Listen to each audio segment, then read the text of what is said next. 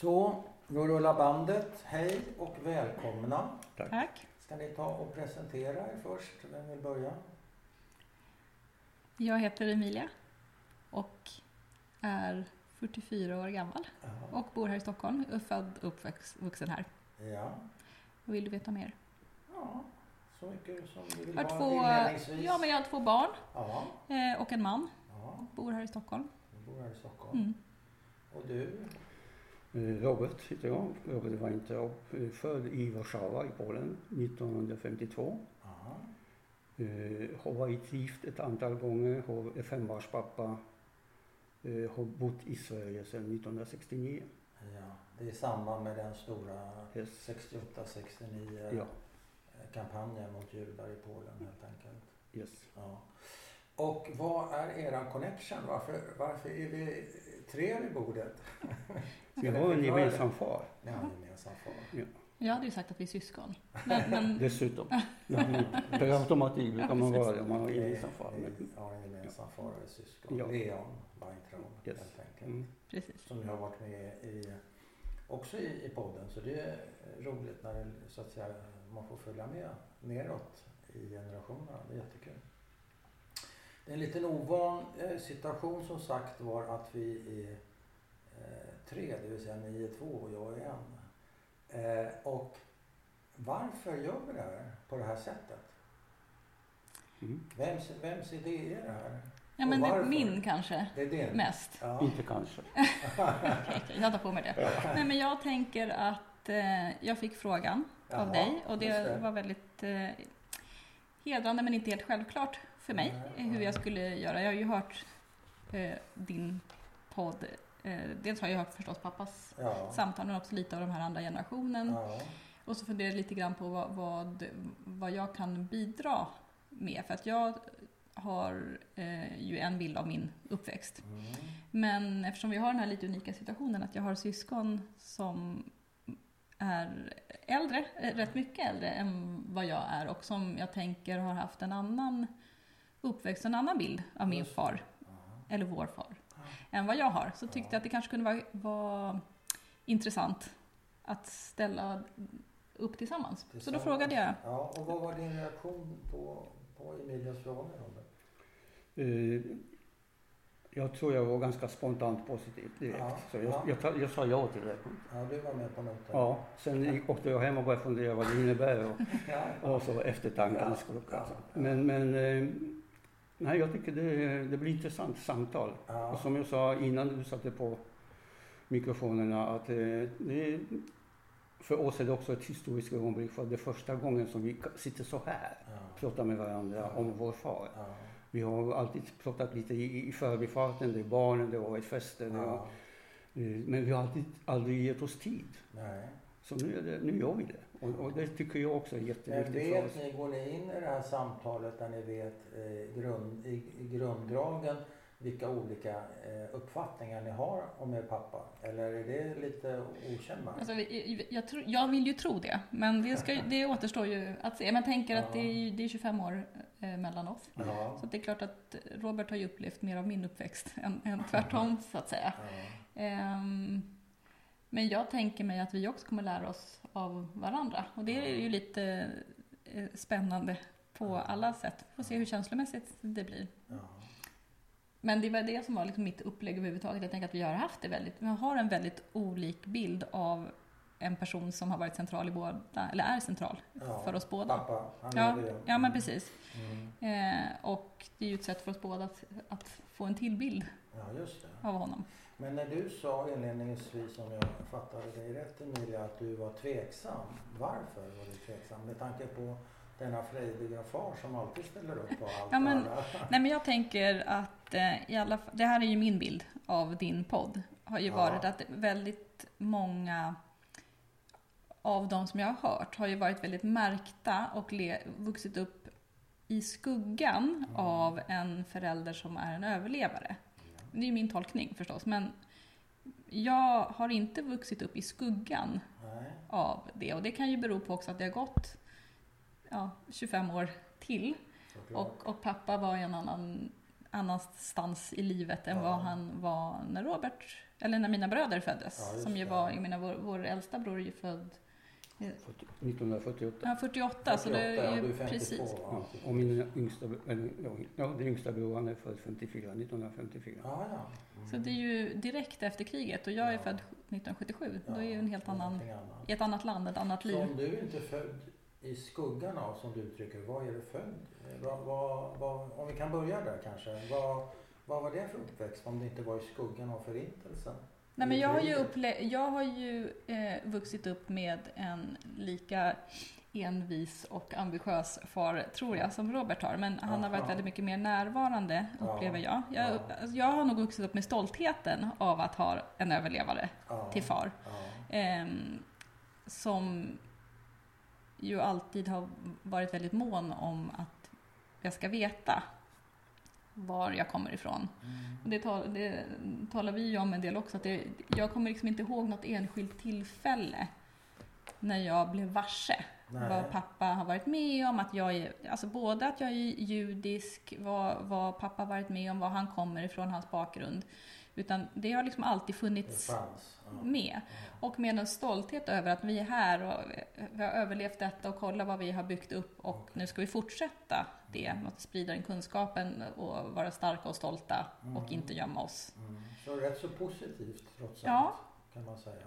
Även om jag sen gick i en skola där jag var den enda, ja ungefär så, nej det var jag inte, men däremot var den enda judinnan. och, och liksom, pappa kom och pratade i skolan och det var, liksom, det var väldigt uppenbart vilken bakgrund vi kom ifrån så var ju inte det någonting negativt utan tvärtom blev ju det uppmärksammat på ett väldigt positivt Så det var sätt. bra. Det var inte så att du kände att jag skulle vilja gå Hillelskolan bland an- andra judiska Eh, barn och ungdomar. Nej. Ingenting är jag idag kommer ihåg att jag reflekterade över. Och du blev, du, det blev positiv uppmärksamhet men det var inte någon mobbning eller eh, antisemitism? Nej, eller, absolut inte. Var var det här någonstans? På tyska skolan. På tyska Mm. skolan? Ja, min mamma Ja. är tysk.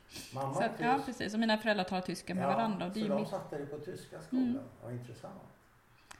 Ja, jag får Med ju ofta den reaktionen. Nej, men med tanke på det nazistiska arvet. Ja, Det var ju nazistisk skola några år, Mm. Som du vet. precis. Ja, ja. Men inte på 70-talet. Nej, verkligen inte. De har ju gjort upp med sitt arv till skillnad från många andra, som jag uppfattar det. Ja men precis, jag tror att det är det som pappa också... Ja. Men precis, och det är väl det som pappa också ofta har sagt. att Det, Ja. ja, men det här med att det, det fanns liksom inget hat Nej. hemma. Man fick inte prata om hat och Nej. rasism var ju också någonting med, man måste, vara, måste resa sig över det. Annars så sjunker man till samma nivå. Men var jag- ni inte oförsonlig i något avseende? För han var, det verkar ju vara rätt så generöst upplevt förintelsen eh, och dessutom den polska antisemitismen och säga så här, "Nej, men mitt barn eller vårt barn ska gå i tyska skolan. Då, då verkar han ju inte trygga på de där grejerna, att känna hat och känna Nej, det kan man väl inte Och Den säga. här boken som du hade med dig Robert, den, den hette ju det, vad heter den? Inte hat? Den heter Försoningen med ondskan. Ja, Försoning med ondskan. Att Men jag tror att pappa han är ju en väldigt leva- i, i, eh, cerebral person, eller man ska säga. Att, det? eh, förlåt. Att han, han eh, eh, det är väl, all, det är, eh, allting är väldigt rationellt. Ja, Och den förklaringen jag, för jag har ju förstås, förstås frågat varför gick jag i den här Ja. skolan. Men, och då var, har fokus varit på utbildning. Att jag Ja. ska få en bra grund från början och det ska Ja. Ut, utbildning. Och då, och då var, i alla fall enligt deras tolkning, den här skolan en av de, de bättre skolorna och då skulle jag gå i den. En- Och så har det ju alltid varit. Fokus på- så traditionell invandrarstrategi. Ja, men absolut. säga. Visst är det så? Om man vidgar frågan lite. All right. Roberto, Mm. eh, växte du upp i skuggan av vad då? Eh, ja, det tror jag man kan säga. Sen beror det på vad man lägger i Ja, det. man pratar om förintelsen. Ja. du gjorde det? Ja, alltså och hur? hur? Mm. Eh, Vi har nog alltid vetat om, om vår bakgrund. Min mamma är också tyska, Aha. precis som Emilias mamma. Ja, icke-judinna. Icke-judinna, protestant, tysk. Aha. Eh, De träffades direkt efter andra världskriget Ja. och, och gick på samma universitet i, Ja. i Göttingen och så. Eh, Så kunskapen om att, att, att vad min far har varit med om, Auschwitz, Utgetto, har alltid funnits där. Jag minns inte när jag fick reda på det utan min upplevelse att jag alltid har vetat det. Samma sak. Så, Aha. eh, men självklart hade det, i alla fall för mig, hade det stor betydelse på många olika sätt. Jag Ja. tror det både positiv och negativ. Och även sådana såna perspektiv på tillvaron som, som, som är svårt att definiera. Jag brukar säga att, att, att min far överlevde var lika stort mirakel som alla andra som överlevde. Alltså det var ett mirakel att han överlevde. Om man följer den här tanken så tänker jag, då är jag också en mirakel. ja, just det. Och mina barn är mirakel. Ja. Och mina syskon är mirakel. Alltså Ja. det, är, det var så lite som, Ja. som, som behövdes för att det inte skulle finnas till. Sant. Så det ingår i det här skuggan av förintelsen. Att det, eh, vår existens. Ett mirakel. Ja. Men du säger positivt och negativt. Vad, vad, hur delar du upp det?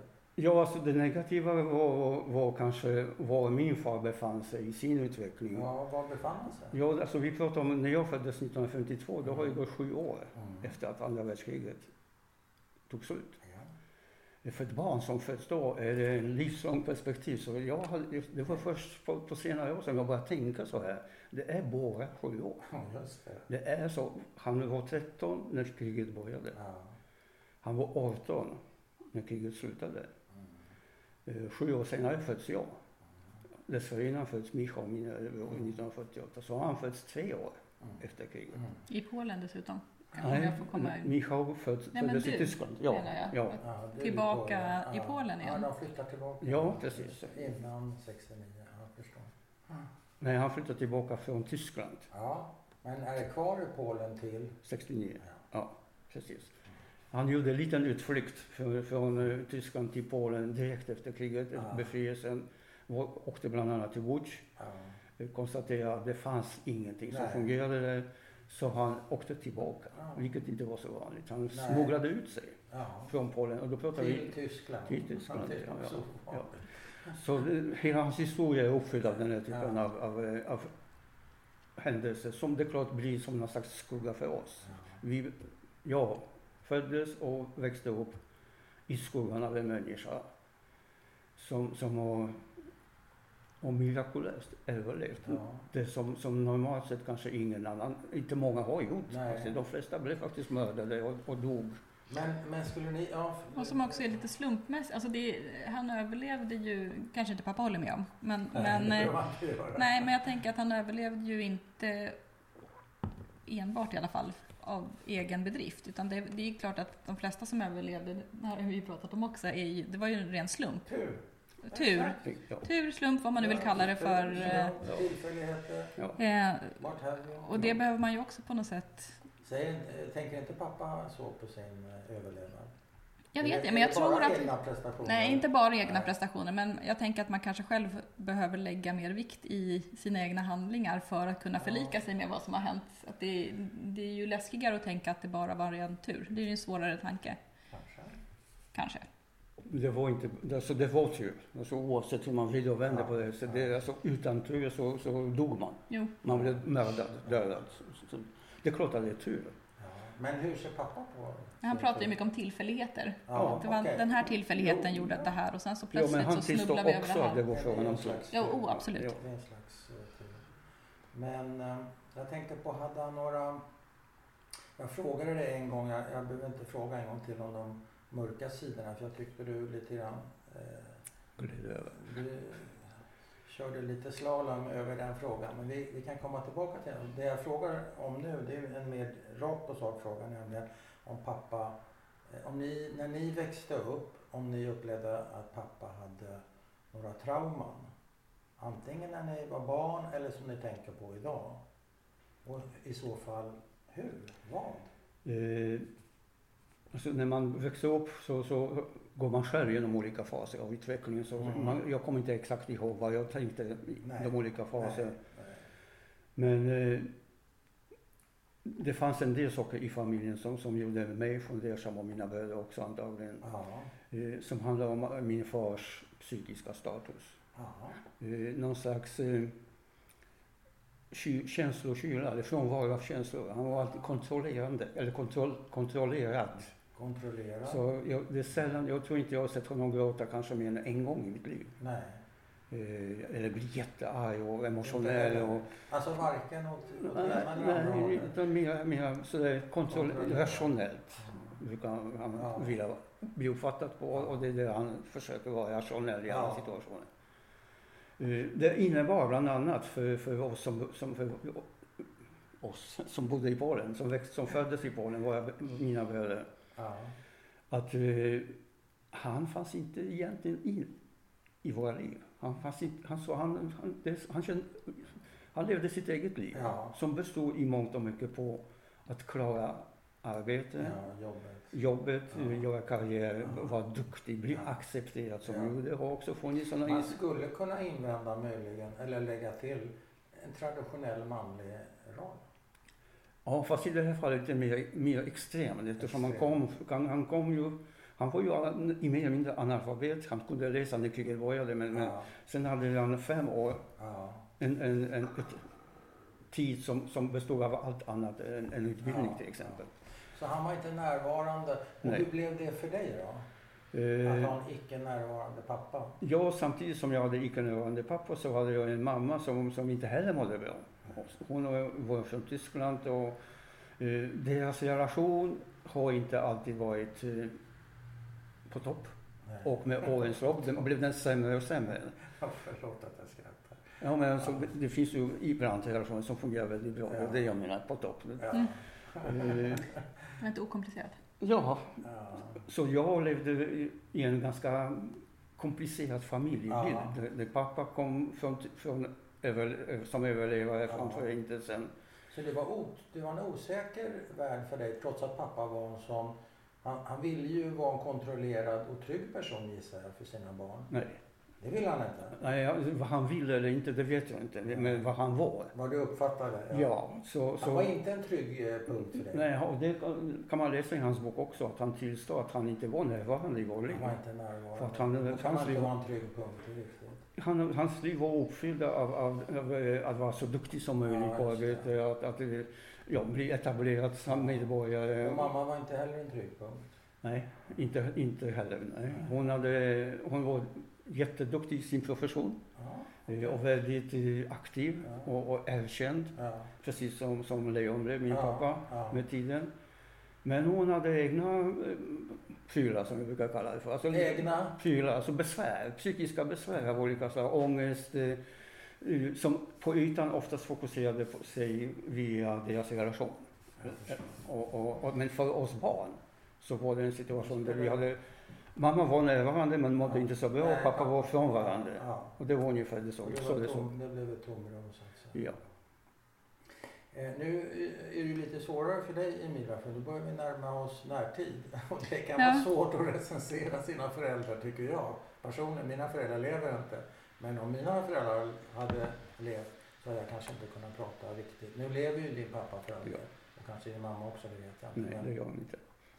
Eh, Det, det, det, det, det, vi pratar om den här tidsaspekten, hur nära in på grejer händer. Eh, och för dig är, ju, är det ju närmare på. Men jag, jag, jag ställer ändå frågan och jag begär inte något eh, särskilt svar. Men hur var det för dig? Upplevde du att pappa hade eh, några trauman och hur yttrar sig de i så fall? Eh, Men jag kan ju känna igen delar av det här som, som du berättar. Att jag har ju också haft en far som har väldigt höga ambitioner och Mm. väldigt höga krav på sig själv. Och de Mm. speglade sig ju... De, de backade ju ner till mig eftersom jag ju då var en, ensam barnet i, i vår lilla Ja. familj. Så fanns det liksom ingen spridning där. Jag har ju haft en väldigt, väldigt närvarande pappa. Till, Ja. till skillnad från... Ja, eller motsats. Ja. Eh, Men, men jag är ju också uppvuxen med två föräldrar som jobbar mycket. Mm. Eh, Och all, alla, alla känslor fokuserades ju på mig. Så både vad gäller kärlek och närvaro och krav och Mm. liknande. Men lite som du sa inledningsvis, det var inte så att jag analyserade det som barn. Utan Nej. jag, jag har ju vuxit upp i en väldigt trygg Ja. eh, och privilegierad Ja. eh, barndom mm, som också hade väldigt höga krav. Och så här i efterhand så har jag förstås reflekterat över det och tänkt att de kraven som pappa hela livet har ställt på sig själv Ja. Kanske för att han startade sitt liv så som, eller så att, att livet rätt tidigt blev som det blev för Ja, honom. för honom. Han uppfattar väl det som en nödvändighet att ha höga krav på sig själv för att överleva. Ja men precis, men då, Ja. då drar han ju alla andra Ja. samma kam och Ja, det kan man ju tolka som en hårdhet och känslokyla eller en rationalitet eller Ja. en hög ambitionsnivå. Det är ju bara ord på samma sak. Skillnaden är ju att jag, pappa var ju 51 Ja. när jag föddes så då är han ju i en annan fas i sitt liv där Ja. han inte behöver, han är liksom etablerad. Han behöver inte hävda sig och behöver inte kämpa för eh, vardagen. Nej. Vilket ger honom tid för mig. Eller hur man nu vill. Hur blev det här? En sak att du upplevde det som tryggt, eh, privilegierat och med. Eh, tyckte du det som barn att du hade en privilegierad? Tänkte du i klasstermer Nej. som barn? Nej, om man, tol- man tolkar kanske. in det som ett klassterm. Nej, men, men jag, jag upplevde ju en väldigt... Men att ni hade Trygg det bra och- ja, men ja. materiellt? Ja, men jag menar inte materiell, jag menar känslomässigt. Att Okej. jag, liksom, jag blev prioriterad kanske Ja, i så fall. okej. Jag skulle nog inte lägga klass... Nej, det är termen inte, in i det hela. det då är jag som missförstår. Men nu när du tittar tillbaka, eh, finns det någon avigsida, finns det någon nedsida på det där? Alltså jag tänker på kraven till exempel. Ja, men det är Eller ju så fokus- bra för dig? också. Men det enbart är det inte det. Men jag såg det ju varken...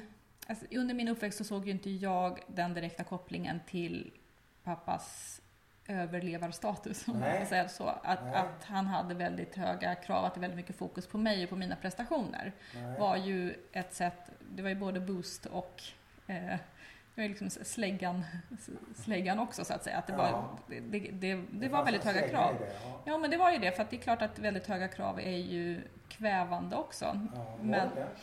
Delvis var det nog det. Mm. Att det blev liksom var, att eh, det var prestationsfokus. Ja. Så. Sen har det ju det, var, för, för mig personligen har ju det varit bra. Det har ju, det har ju gått bra för mig trots Ja. allt så att säga. Och jag har inte upplevt har det mig gått- särskilt traumatiserad av det det. gått- Nej, jag tänkte säga, har det gått bra för dig känslomässigt också? Det är kanske en Ehm, viktigare fråga. Jo, men det tror jag. jag som sagt, jag, jag ser ju inte riktigt kopplingen till kriget. Nej. Jag ser för att jag tror att pappa som sagt var en mer liksom, rundad person Ja, när han väl hade kommit upp i den Ja. åldern som han var när han blev min far. Ja. Eh, han var liksom inte så kantig och, och trasig på det sättet som, som han säkert var tidigt efter kriget.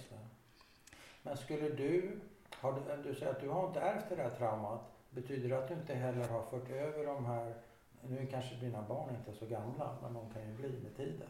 De ska ju gå i skolan, kanske de gör det. Ja, det gör de. Ja, Okej, de går i skolan. Har du höga krav på dina barn? Eh, ja, det har jag. Men jag, Ja, försöker, men, jag, men jag försöker att inte föra över det på dem lika mycket. Det är ju jättesvårt, men jag tänker rätt mycket på det. Att jag inte ska... ehm, som sagt, det var ju press och krav i all välmening. Ja, men men eh, jag, jag tänker rätt mycket på det faktiskt, hur, hur jag uttrycker mig Ja. gentemot... Jag har två döttrar. Ja. Jag, att hur prestationsbaserad jag ska vara i mitt stöd till dem. Tycker du det är svårt? Ja, det tycker jag. Jag är tack och lov en, en, en man som jag kan bolla det här med. Eh, nej men det, är- det är ju definitivt jag som är den mer drivande hemma. Och det vet inte jag om det är kanske lite långsökt att tänka att det beror på min barndom. Men det kanske det är också. Är det långsökt?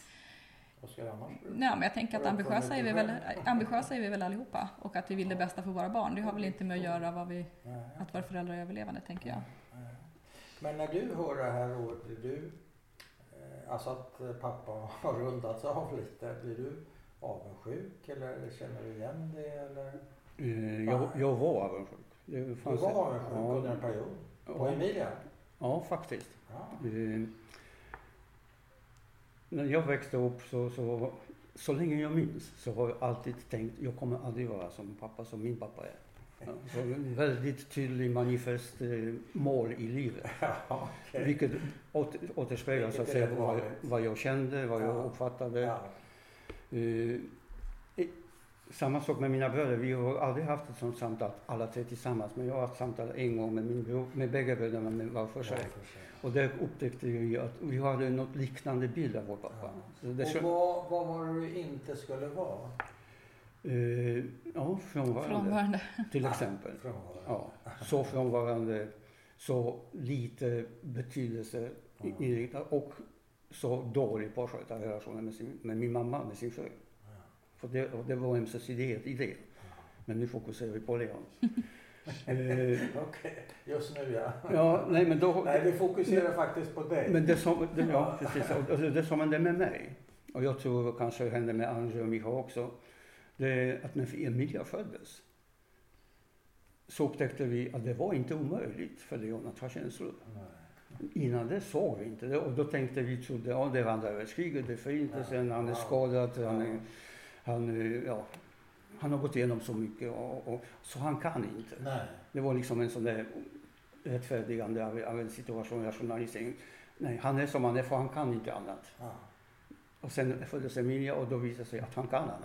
Ja. Så där var det en sån där tid när jag var avundsjuk. Du var det? Ja, att på det- henne? Ja, ja, På på vem? vad hon fick. vad? På Situationen. fick? Ja, vad hon fick som jag inte fick. Nej. Och, och att uppleva en pappa. Hur länge höll det i sig?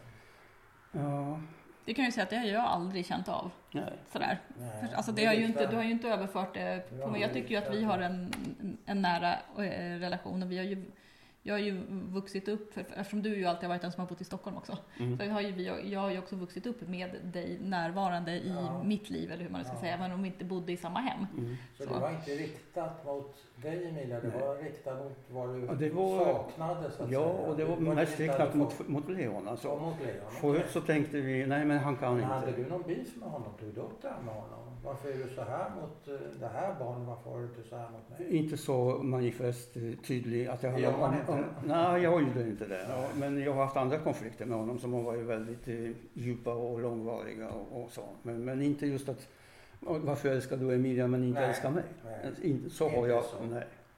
Så, men det bear, lyckades du bearbeta? Ja. Och hur? Och när? Och varför?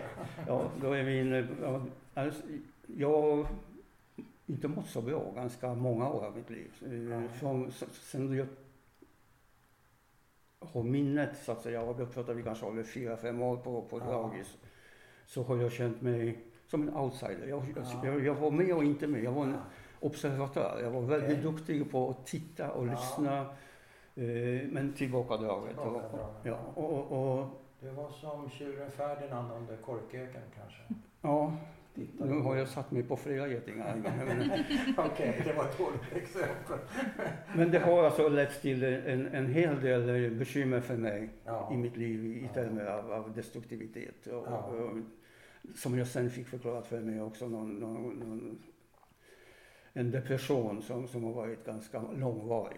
Säga. så att Långvarig. jag hamnade på En djup depression. djup depression som, som eh, tog mig många år att komma ur. Och jag har gått i psykoanalys i väldigt många år och där fick jag på något sätt möjlighet att gå igenom allting. Och, och det har i, mångt och mycket hjälpt mig att, att eh, landa Mm.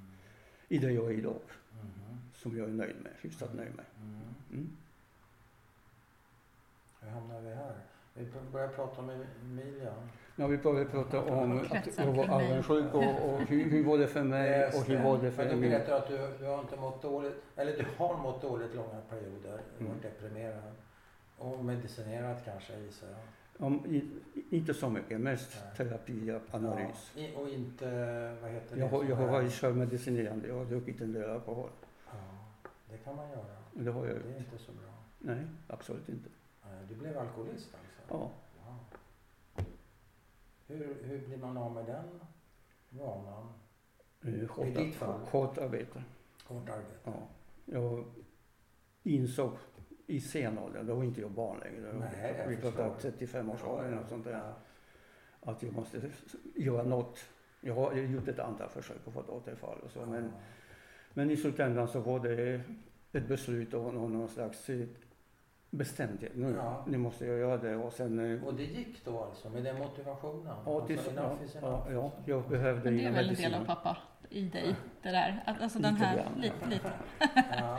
Nej men vi är väl alla lika Jag vår har far på många sätt. Men just den här bestä- alltså Ja. viljan, Ja. viljestyrkan. Ja. Det är ju någonting som är, Det är finns ju två sidor av den också. Där jag kanske har sett den positiva sidan. Ja. Hans drivkraft. Ja. Och det, men den drivkraften fick ju jag förmånen att ta del av. Och du hamnade. Vid sidan om. Just det. Jag har varit kedjerökare i många år också och det blev samma sak där till slut. Ja. Insåg jag att det går inte. Nej. Jag fick lite hjälp av min tandläkare faktiskt. Jaha.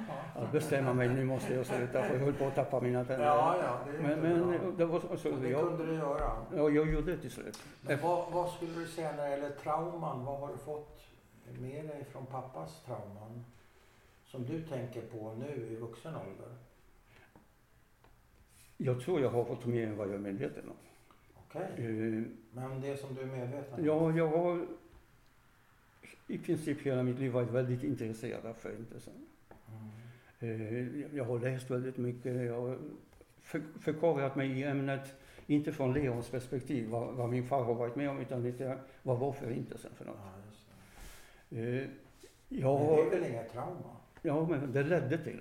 Det ledde till trauma? Det ledde till att jag eh, har haft en problem med en del mardrömmar på nätterna. Ja. Eh, Jag har vaknat av, av ja, med skräck. ja. Så att. Jag har ofta Ångest, alltså det är ett Ja, påslag. ja. Jag har ofta tänkt och blivit fundersam, hur- kunde han överleva allt det här? Och ställt mig in i den situationen att jag skulle aldrig göra det. Nej, så du Så- har identifierat det med Ja, hela ja. situationen? Ja. Så den typen av, av, problem Ja. har jag haft länge. Och dessutom all min destruktivitet bottnar också i att eh, å ena sidan en, en, ett mirakel att jag lever. Ja. Å andra sidan eh, har en familjesituation där, där jag inte kände mig sedd och uppskattad Nej, och allt det här. nej. Utan snarare tvärtom. Jag upplevde mig i många år vara svarta fåret i familjen. Med högkrävande föräldrar, precis som Emilia beskriver, har jag varit en person som, som manifest har inte varit intresserad av skolan. Du blev inte akademiker? Jag blev det sen, i Ja, blev det? ja, efteråt. Men inte då. Nej, nej. Jag blev inte akademiker. Nej, Jag, jag gick inte i skolan. Jag, jag ägnade mig Ja. åt, jag, jag umgicks med fel umgänge. Ja. Eh, jag drack alkohol. Alltså, alla, jag gjorde alla sådana saker som, som man inte skulle göra. Eh, jag, jag tänkte på en grej för dig Emilia. Du har ju varit enda barnet. Har det varit eh, bara en dans på rosor eller har du velat ha en, syskon, en syrra? Eller hur, hur har du hanterat det i så fall? Nej men det, har- det har ju inte varit en dans på rosor förstås. Det var lite som Det jag har sa. Nej, på nej men det har det ju. För att det blev ju väldigt mycket fokus. På mig, och det är på Har du gott- på gott och ont. överbeskyddad alltså? Ja, det tror jag. Vad säger du? Ja, det tror jag också. Vet Robert det? Ja. Jag vet vad hon har fått som inte jag. Ja. Nej men... Eh, känt dig överbeskyddad? ja. precis, men det har ju också eh, lett till att jag tidigt, tidigt utvecklade väldigt täta eller nära vänskapsband. Jag har ju liksom några av mina barndomsvänner som jag fortfarande umgås jättemycket med. Ja. Som ju är mer, är ju liksom valda syskon eller vad man ska säga. Ja, just det. Men du har adopterat kompisar? Ja men precis. Mer än bara som kompisar? Ja men exakt, som inte bara man träffade i skolan eller på gården utan som jag fortfarande nu, ja, nästan 40 år senare, Ja. räknar till mina närmaste vänner. Ja. Där vi, eh, och det är ju också någon slags vald familj. Så att säga. Men det är klart att jag har saknat att ha något, något syskon hos mig. Så att säga. Men du sa någonting om att du var lika mycket ute hos en kompis i Nacka i Storäng Mm. som hemma. Mm. Vad var det för någonting? Varför Ja. var du där? Nej men det var, var ju självvalt så att säga. Ja, jag Ja. förstår det. Eh, jo, men samma sak där. Det är ju min äldsta och närmaste vän. Ja. Vi är ju fortfarande väldigt nära. Ja. Står väldigt nära varandra. Ja. Och våra barn, alltså det går ju liksom över, över generationerna så att säga. Ja. Eh, och det handlar väl också om att ha föräldrar som arbetar, som kanske inte är hemma så mycket, som be- man behöver man behöver ett till hem på något sätt att, att vara i. Då sökte du dig? Du sökte Ja, alltså det var, hon var ju... hem? Precis. Eller, eller var ju våra föräldrar också nära vänner så att det var klart att det blev liksom någon slags allmän... Hon var ju hon var hos oss. Vi var, jag var hos henne, vi var på semestrar tillsammans. Där, så att man hittar sina... Lite sådär, för det fanns ju ingen mormor och morfar och farmor och farfar och släktnätverk runt omkring. Så det blev ju liksom den, det blev på samma generation som ens föräldrar. Men det var ju lite som det där, vi pratade lite på vägen hit också, att jag kände mig lite utanför mer, kanske inte i skola, men Nej. i de andra sociala, ehm, det andra sociala um- umgänget för att de vi åkte och åt middag hos på helgerna, det var ju andra överlevare Ja. i pappas ålder. Nu är min mamma yngre. Eh, rätt mycket yngre än, än min pappa. Men, men då var man ju liksom ett, då har jag ett minne av att jag som rätt liten flicka satt och lekte någonstans och så satt det i de här lä- lädersofforna, satt Ja, och pratades polska och jiddisch och Ja. sitter liksom och lys, lyssnar Ja, med det men det var ju inga andra barn. Och så småningom, sen så kanske det kom barnbarn som var i min ålder, men det var, jag var alltid det enda barnet. Ja, Och- barnet även där så att säga. Och rätt mycket i, i vuxet sällskap. Ja, just det. Och satt du och lyssnade på det där? Ja. Hur blev det? Nej, alltså det är ju ingenting som jag har mått dåligt av så att säga. Men, men det, ja, det har väl gjort, också väckt ett intresse. Jag har alltid varit väldigt nyfiken på att höra människors berättelser. Så, och då har det ju varit många av dem som pappa umgicks med är ju också från, från Lodz och har samma, eller i alla fall från Polen, många Ja, från det. också och överlevt krig. Ja. Eh, och höra deras berättelser och se vad vad är liknande pappas och vad är annorlunda. Och de, ehm, de berättelserna bär man ju också med sig Ja, i någon slags människointresse kanske. Jag tänker på, Robert beskriver ju en, en viss avundsjuka, kanske inte riktad mot dig men mot det du fick. Fanns det någon motsvarande avundsjuka från dig mot dina halvbröder? Jag tänker kanske i första hand mot Robert. Alltså det de fanns ju... som du ha? Ja, men de hade ju varandra. Ja, hade alltså de, de, att, ha det, det, att ha syskon. Eh, för att det är klart att jag ser ju mina bröder som mina bröder, men de Ja. är ju en generation äldre så att det blir ju en, det blir väl någon slags blandning mellan någon slags nära, nära släkting och syskonskap. Ja. Jag har ju aldrig haft syskon så att jag vet ju inte riktigt vad det Nej. innebär. Så att det är Nej. klart att, att veta att ni tre har varandra. Och särskilt när jag var barn, då kunde, då, jag menar nu ser man väl också att alla är, ni är olika personer och med era starka och svaga sidor. Inte du förstås, du är för pe- perfekt, Ja, ja. men, men i övrigt. Ja, det, Nej, men du det har vet. vi precis Ja. Nej men att det är, eh, att ha det syskonskapet Ja. och ha en gemensam Ja. uppväxt att falla tillbaka. Men blev någon Två. av de här tre som vi nu pratar om, dina halvbröder, blev de någon slags pappafigur för dig? Apropå sno åt sig liksom extra föräldrar och extra hem och sånt där. Nej men jag hade ju väldigt närvarande, jag hade ju en väldigt Ja, närvarande pappafigur. Så, nej men det tror jag det- inte. Men däremot inte- så, nej, nej men precis. Nej. Och sen som sagt med det här åldersglappet så var det så, det, det var ju inte som barn som vi bondade på det sättet. Utan jag har ju alltid känt mig nära mina bröder och vi har haft en relation. Men, Ja. men det är klart, men det var ju inga djuplodande samtal Nej, nej. förrän långt senare. Ja. Vad tänker du på? Men jag tänkte konkret på en situation som, som dök upp i mitt minne nu. Att, eh, när jag hade en, en, en av mina perioder där jag inte var överens med min pappa mm, och snarare sa upp bekantskapen med Oj. då. Så kommer jag ihåg att jag ringde Emilia, jag vet inte om du minns det? Ute på landet. Ja, Ja. jag ringde Emilia och, och sa som det var. Jag har Ja. problem med, papp, med Ja. vår pappa, Ja. gemensamma pappa och jag var i en konflikt med honom. Ja. Men det har absolut ingenting med det att göra. Ja men det kommer jag ihåg. Vad Eh, tänkte du?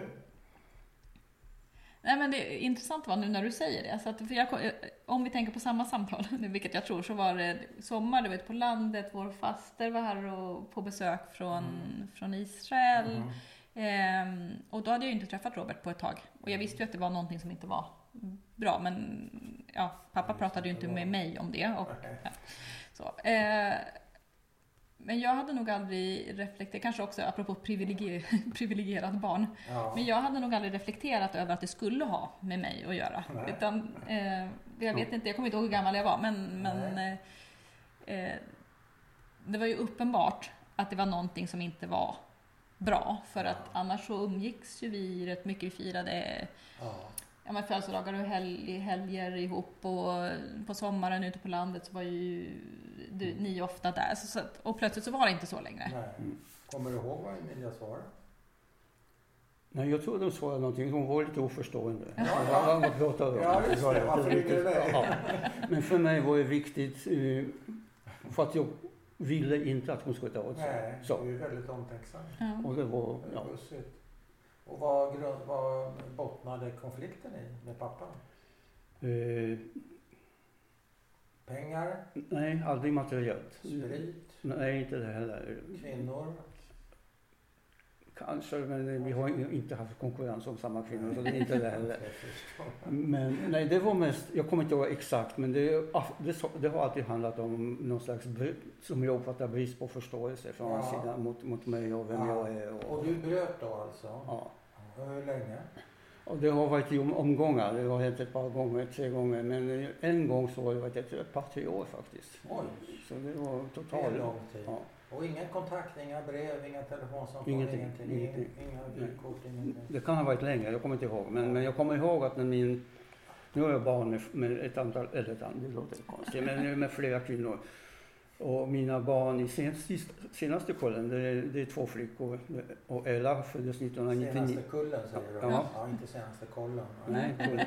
Nej. Ja, Det så kan man inte kolla. Så det Senaste- finns kanske Senaste saker. kullen, två Ja. flickor, ursäkta mig. Eh, Jag kommer ihåg att jag ringde Leon när Ella föddes och Ella föddes 1999. Och, och då var tank, min tanke var okej, jag ska inte frånta min dotter sin Nej. farfar. Nej, Och, och den vägen blev det. Sen ökades vår, vår, Ja. vår så att säga, närvaro i varandras Ja. liv successivt. Och, och, men du kommer inte ihåg orsaken till det här treårsuppehållet?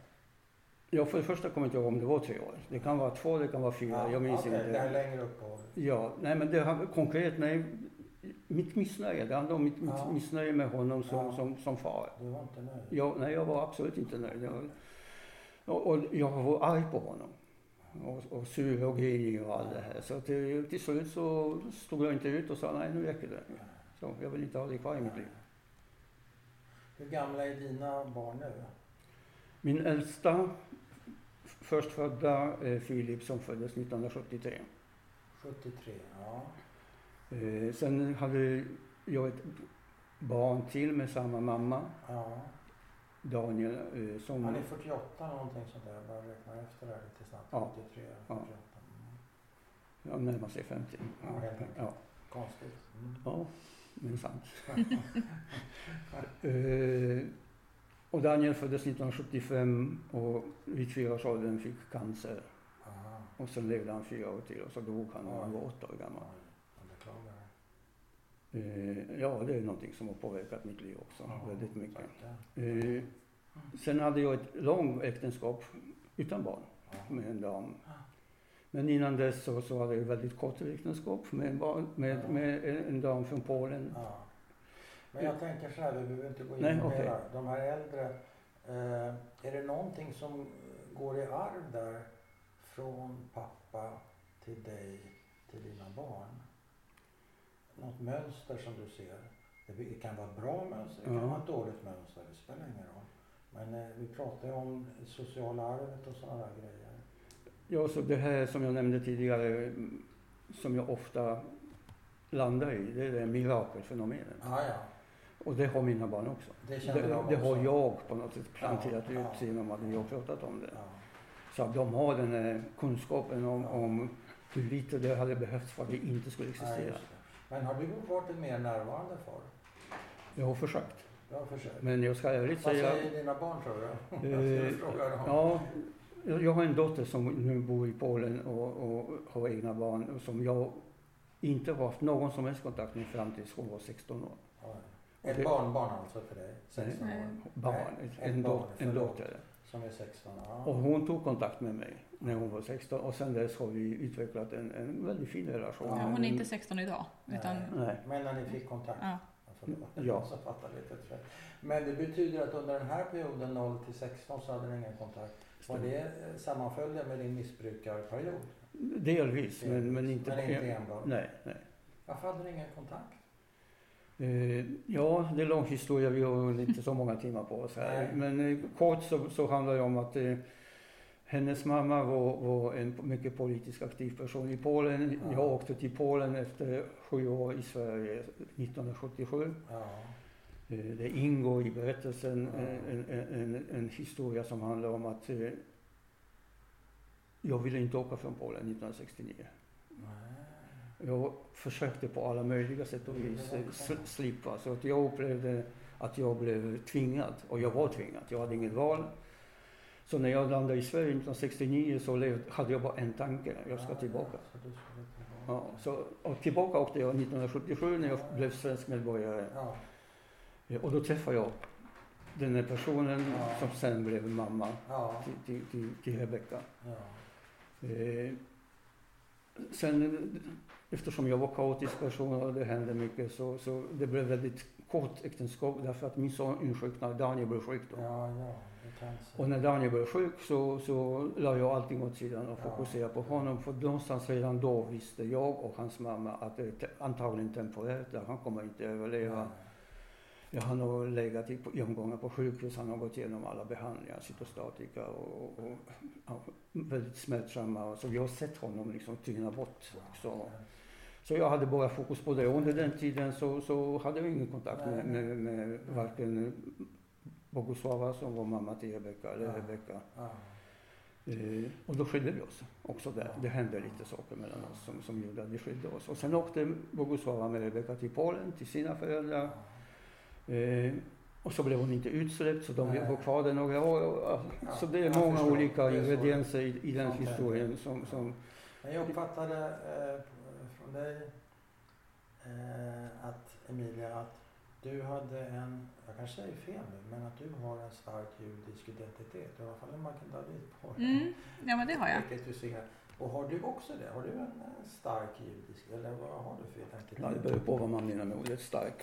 Stämmer. Jo, men det har du väl? Det. Säger jag. Jag uppfattar. du, du har fått svaret, men Emilia vet. Nej, nej, nej, nej, men det är bara Nej, men eh, jag har gjort en annan resa än Emilia när det Ja, gäller ja. vår judiska identitet. Ja, men eh, om du bara skulle säga idag, är du jude? Absolut. Ja, uppfattar du dig som jude? Ja. Då har man en judisk identitet. Ja. Sen kan man hålla traditioner, man kan gå Ja, synagogan, ja. man kan ha korsen, man kan ha... Men jag var inte jude fram till. Jag var 15 år. Jag visste att jag har judisk bakgrund, Ja. men jag var polack. Jag bodde i Ni Polen. Du och dina bröder Mm. uppfostrades som polacker i första Ja, hand. vi har, bägge föräldrarna var hyfsat övertygade kommunister. Ja, så var de med i partiet med? Absolut. Ja. Så var vi- kanske man var tvungen till. Ja, delvis var man tvungen till. Men de hade, innan de kom till Polen och de var kvar de i Tyskland. alltså. Ja, inte nomenklaturen på det sättet. Nej, okej. Men de delade idén om... om, Så om hur får du reda på att du är jude? 15 år gammal? jag visste att jag gjorde.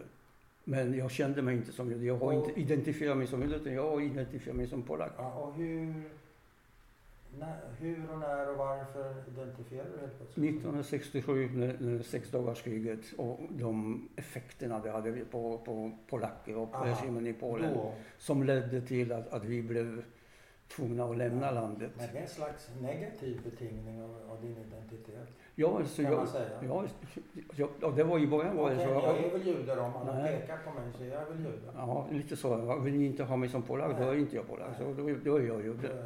Men det var där det började. Ja. Det var där det hände så att säga. Att jag tänkte, okej. Om hur, nu, hur har det varit för dig? Vad, var kommer den ifrån? Din, eh, det är inte från tyska skolan? Nej, det är inte från tyska skolan. Nej, men jag tror att det är, väl bottnas lite i det här jag började med att säga, att jag har ju på något sätt vuxit upp i en stolthet över Ja, att ha en överlevnad som förälder. Min Ja. mamma är, är in, inte judisk he, heller, eh, eller vad man ska säga. Men, ehm, och jag växte ju upp med, med båda eh, religioner. Vet, det är väl lite starkt att ta, för pappa är ju allt annat än... än han har ju en väldigt stark judisk eh, identitet. Men, Men, traditioner kan man prata om? Ja, precis. Kan man prata om Eh, men in, ingenting, inget religiöst i Inget det så att säga. Men jag är liksom upp, nej, precis, inget pokus. Jag är uppvuxen med båda så vi firade ju eh, jul och chanukka och pesach och Ja. eh, eh, firade, men uppmärksammade alla, allt som Ja. gick att fira så Ja, att säga.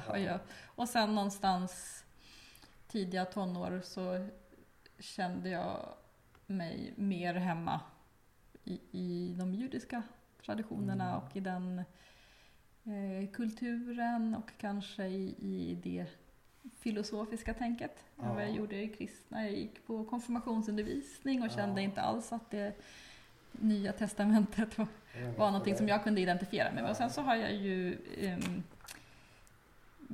ja, närmat mig det judiska mer och, och mer och konverterade så småningom. Och, men vi håller korser idag och i långa perioder har jag hållit shabb- alltså, ha, har varit väldigt mycket mer traditionell. Ja, Eller, du fick konvertera med Ja. tanke på att mamma inte var judinna helt enkelt. Precis. inte med pappa. nej. det gjorde ju inte det är det. enligt de ortodoxa reglerna. Ja. Men du ville gå på den? Ja, och, och rätt många år så skulle jag nog ändå ha identifierat mig själv som ortodox. Ja. Ja men har du korset, det får man väl säga rätt så Ja, det är ju jobbigt.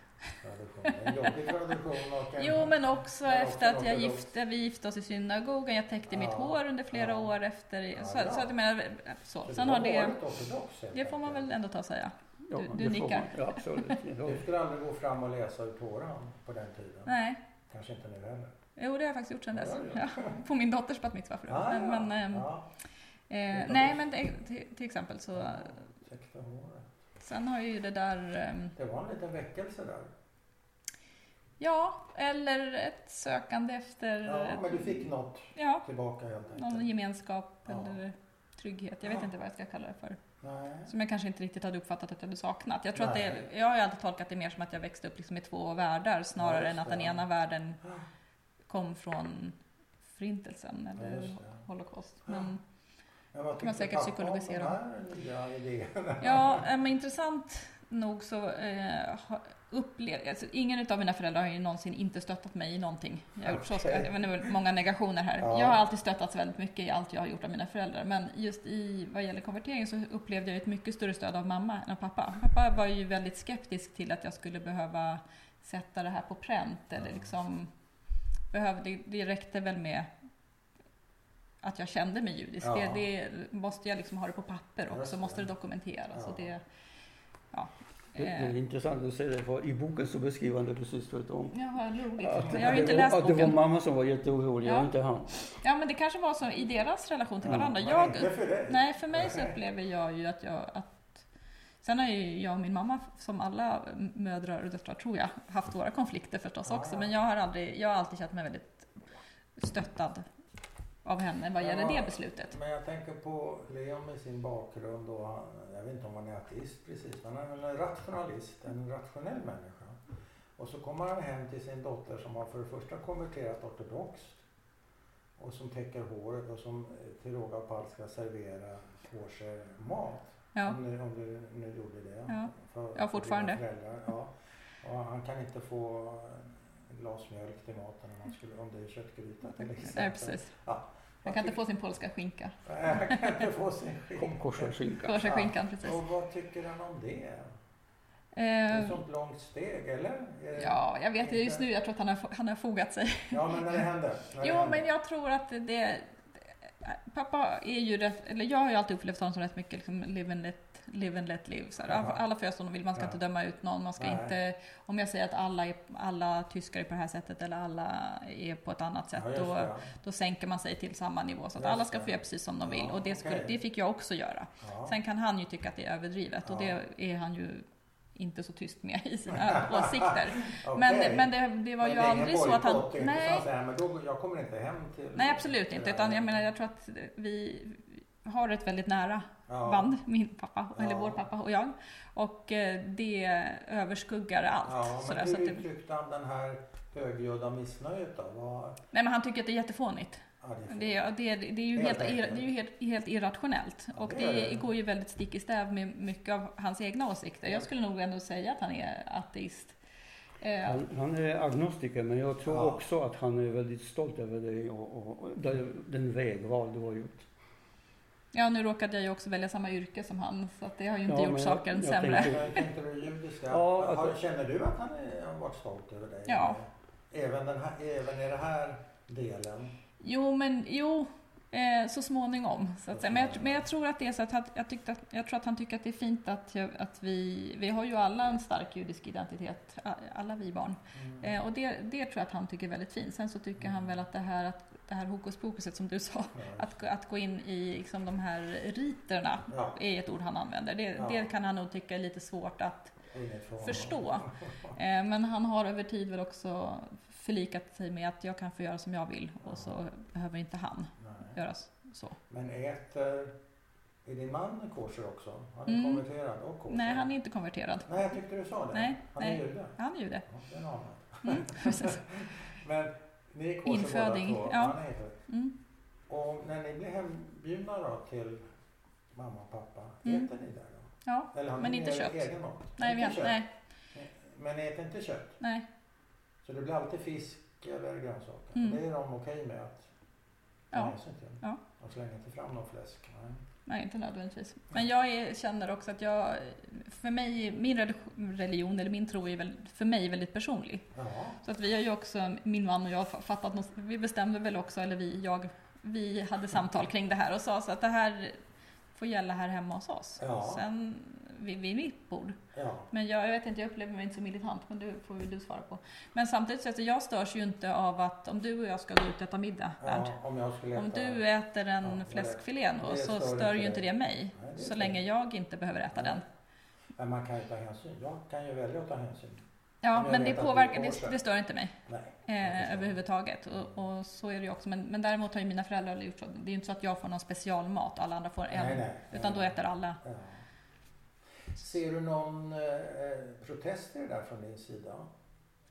Du går ju liksom på tvärs med pappa. Eller Ja, handlar det inte om pappa? Allt behöver inte handla om pappa. nej, jag tänkte säga det. Jag vet inte om det gör det egentligen. Nej, det Jag, det jag, jag ser Jag väl snarare i så fall som en, en, en hyllning kan man ju också välja att se det. Ja, Att i okej. ett hem där, man, där jag ju vuxit upp med 50-50 så Mm. valde jag ju Mm. hans sida. Mm. Om man nu ska välja. väl- Om man ska, Men du gick ju mycket längre än vad han gjorde. Ja, men jag, Men du ser inte det som någon slags...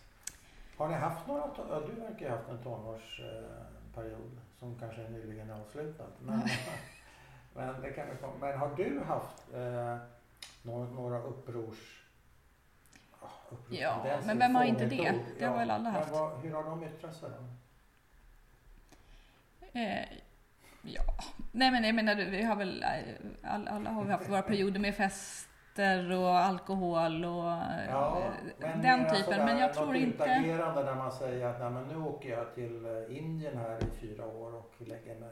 Nej men det har jag nog inte haft. Förstår du vad jag menar? Det här kanske var en del av det. Att jag hittade, det var ju där när jag var 16, 17, 18 Ja. som hela den här konverter... Eller hela min dragning mot det mer Ja, judiska det blev starkare. där. Så det Ja. kanske blev någon sorts Var det inte en frihetsgrej? Jo, kanske.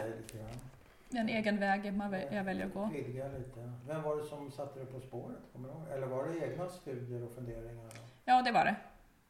Sen var det ju så, så att vi, som sagt, jag är ju uppvuxen med att ha firat alla högtider, så var det ju liksom en grupp som Ja. vi firade de judiska helgdagarna Ja, med och då ja. var det väl på det spåret så Ja, att, att jag pratade mer med. Ja. Men sen var det mycket själv, självläst. Jag var, jag var själv rätt mycket, upplever jag som barn och ungdom. Ja. trots allt. Och du då Robert, har du någon gång inte gjort uppror mot din far? Nej, det var en elak fråga.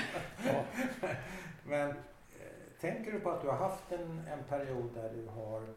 Ja, du ville ju inte åka till Sverige ens en gång. Nej. Och det var ju, handlade ju inte om uppror. Inte var ens ju, en gång. Jag ville Nej, inte ens en gång. Utan det var ju din, det är väl din fulla rätt att inte vilja åka till Sverige om du inte... Även om du var, vadå, du var inte så gammal. Jag var 16. Ja, det, det är precis samma. Ja, men det är ju en hemsk ålder också att Samma bryta, ålder. att dras upp ur sin... Ja, men det är också samma ålder Ja. där man skaffar sig egna, en egen vilja, egna åsikter. Ja, ja, Det nej. är kanske ingen tillfällighet. Men det var väl inte självvalt för någon i familjen, den där Nej. flytten? Jo, det var det. Det var för min mamma. Hon Mm. behövde inte åka. Ja, just det. Så att, eh, hon var ju tyska. Hon kom till Polen 1948 med, med 49 kanske det var.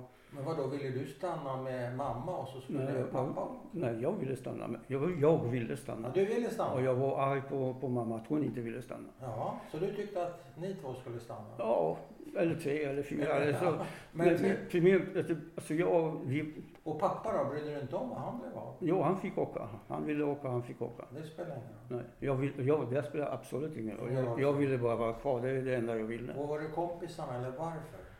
Jag hade kompisar, de facto en av dem som jag återetablerade kontakt med efter Ja. 50 år nu, Ja. som har berättat för mig att han hjälpte mig att försöka hitta någon källarlokal där jag kunde gömma mig för att slippa åka ut.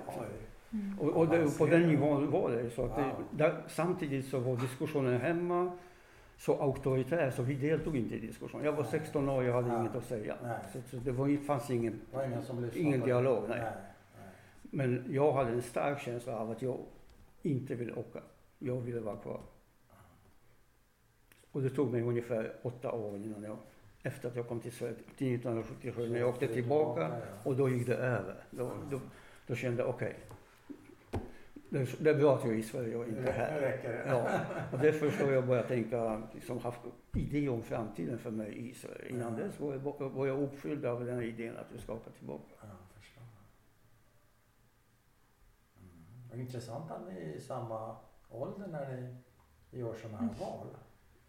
Och när det Det gäller, när det gäller eh, judiska traditioner, vi har inte haft några traditioner överhuvudtaget. Nej. Det var ett ateistiskt hem. Ja, Mamma var tysk protestant, pappa var polsk jude. ja, Eh, alla julhelger, alla sådana religiösa helger som i det djupt katolska landet Ja. Polen jobbade min far. ja. För ingen annan ville jobba och Nej, han hade ingenting perfekt. emot. Ja. Men det betyder också att han inte var hemma. Nej. Så vi hade ingen firande, familjer samlas kring någonting därför att det är här. För att för pa- min pappa var inte närvarande, han arbetade. Så lite julaktiga, lite anpassning till, till min mammas tradition och omgivningen. Alla var ju katoliker runt Nästan judisk? alla. Nej, Ingenting. Ingen. Nej. Så jag har ingen kunskap om t- judiska traditioner från den tiden. Nej. Har du träffat det? Eh, väldigt passivt om man säger så. så det, mina barn är lite frustrerade att de inte fått det från mig. För jag kan inte förmedla någonting som jag inte har. Jag. Så de har ibland umgås med Emilia för att lära sig. Ja. Ibland fått umgås med juden. Ja, i familjen. Ja. Så har du fått förmedla lite. Men det är också en, en, en, någon sorts tomhet som, som, som jag då hela tiden har känt att jag är utanför någon gemenskap. Att jag har inte Ja. riktigt haft mina rötter där. Men det har varit din gru- grundhållning i livet låter som i och för sig. Om Att inte tol- Att inte höra till. Ja, det, ja, det är både hållning och någon slags effekt av, av den situationen, resultat av den situationen som jag befann mig i. vet, det kan ju också vara det är inte hur man har det utan hur man tar det. Ja, men jag tog det på det sättet. Ja, just det. Ja, Du tog det så. Ja. Exakt. Men det var protest. Det var lite, det var så allt det här som, som, som var destruktiva, det var, Ja. det var protest Ja. mot familjen. Ja, jag förstår det. Mm. Ska vi lägga till något eller är vi nöjda? Är du nöjd? Jag är nöjd, men Mm. det är inte min sak att tala om. Är ni nöjda? Ja, för mig känns det som att vi bara har börjat. Mm. Vi Vi skulle kunna, börjat? ja, vi skulle kunna fortsätta. Varsågod. Varsågod. Nej, Men men, vi får väl fortsätta det samtalet. ja, precis. Det Vad var? Nej men ja, absolut. Det, det, Det tycker jag. Det är din idé att vi sitter här Ja, nej, men jag tycker- jag tycker det- verkligen tacka för det. Det tycker jag var en ovanlig och väldigt kul eh, dynamik alltså som uppstår. Och, eh, kanske vi ska göra fler gånger med, med andra med andra, andra generationer. Ja. Bra. Mm. Tack så mycket. Tack själv. själv.